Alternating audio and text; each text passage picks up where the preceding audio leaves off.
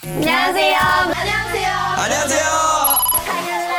3 Minute Update spesial Korea. 안녕하세요.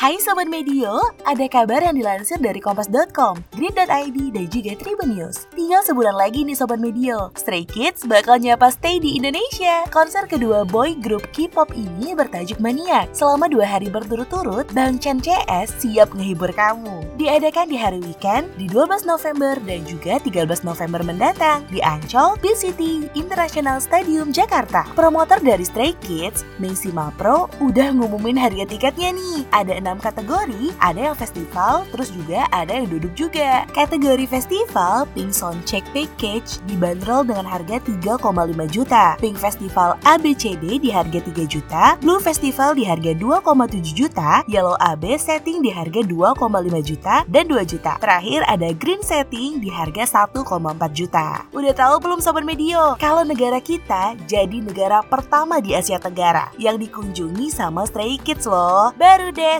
itu lanjut konser di Bangkok, Singapura, Melbourne, Sydney di tahun 2023 nanti. Wah, berarti konser Stray Kids di Indonesia ini khusus buat penutup tahun 2022 ya. Buat Sobat Medio yang udah ada member Messima Pro, pasti udah beli dong dari tanggal 5 ya. Tapi buat Sobat Medio yang belum member, gak usah khawatir. Karena tiketnya masih bisa kamu beli di 7 Oktober yang bertepatan sama mini album Stray Kids yang bakal rilis berjudul Mexiden. Buat konser tanggal 12 November, kamu bisa beli di tanggal 7 Oktober jam 2 siang ya. Dan buat konser yang tanggal 13 November, kamu bisa beli di jam 5 siang. Well, makin gak sabar ya. Gimana Sobat Medio? Kamu udah tahu belum mau beli yang mana? Demikian 3 Minutes Update spesial Korea hari ini. Saya Unya pamit, jangan lupa dengarkan update terbaru lainnya.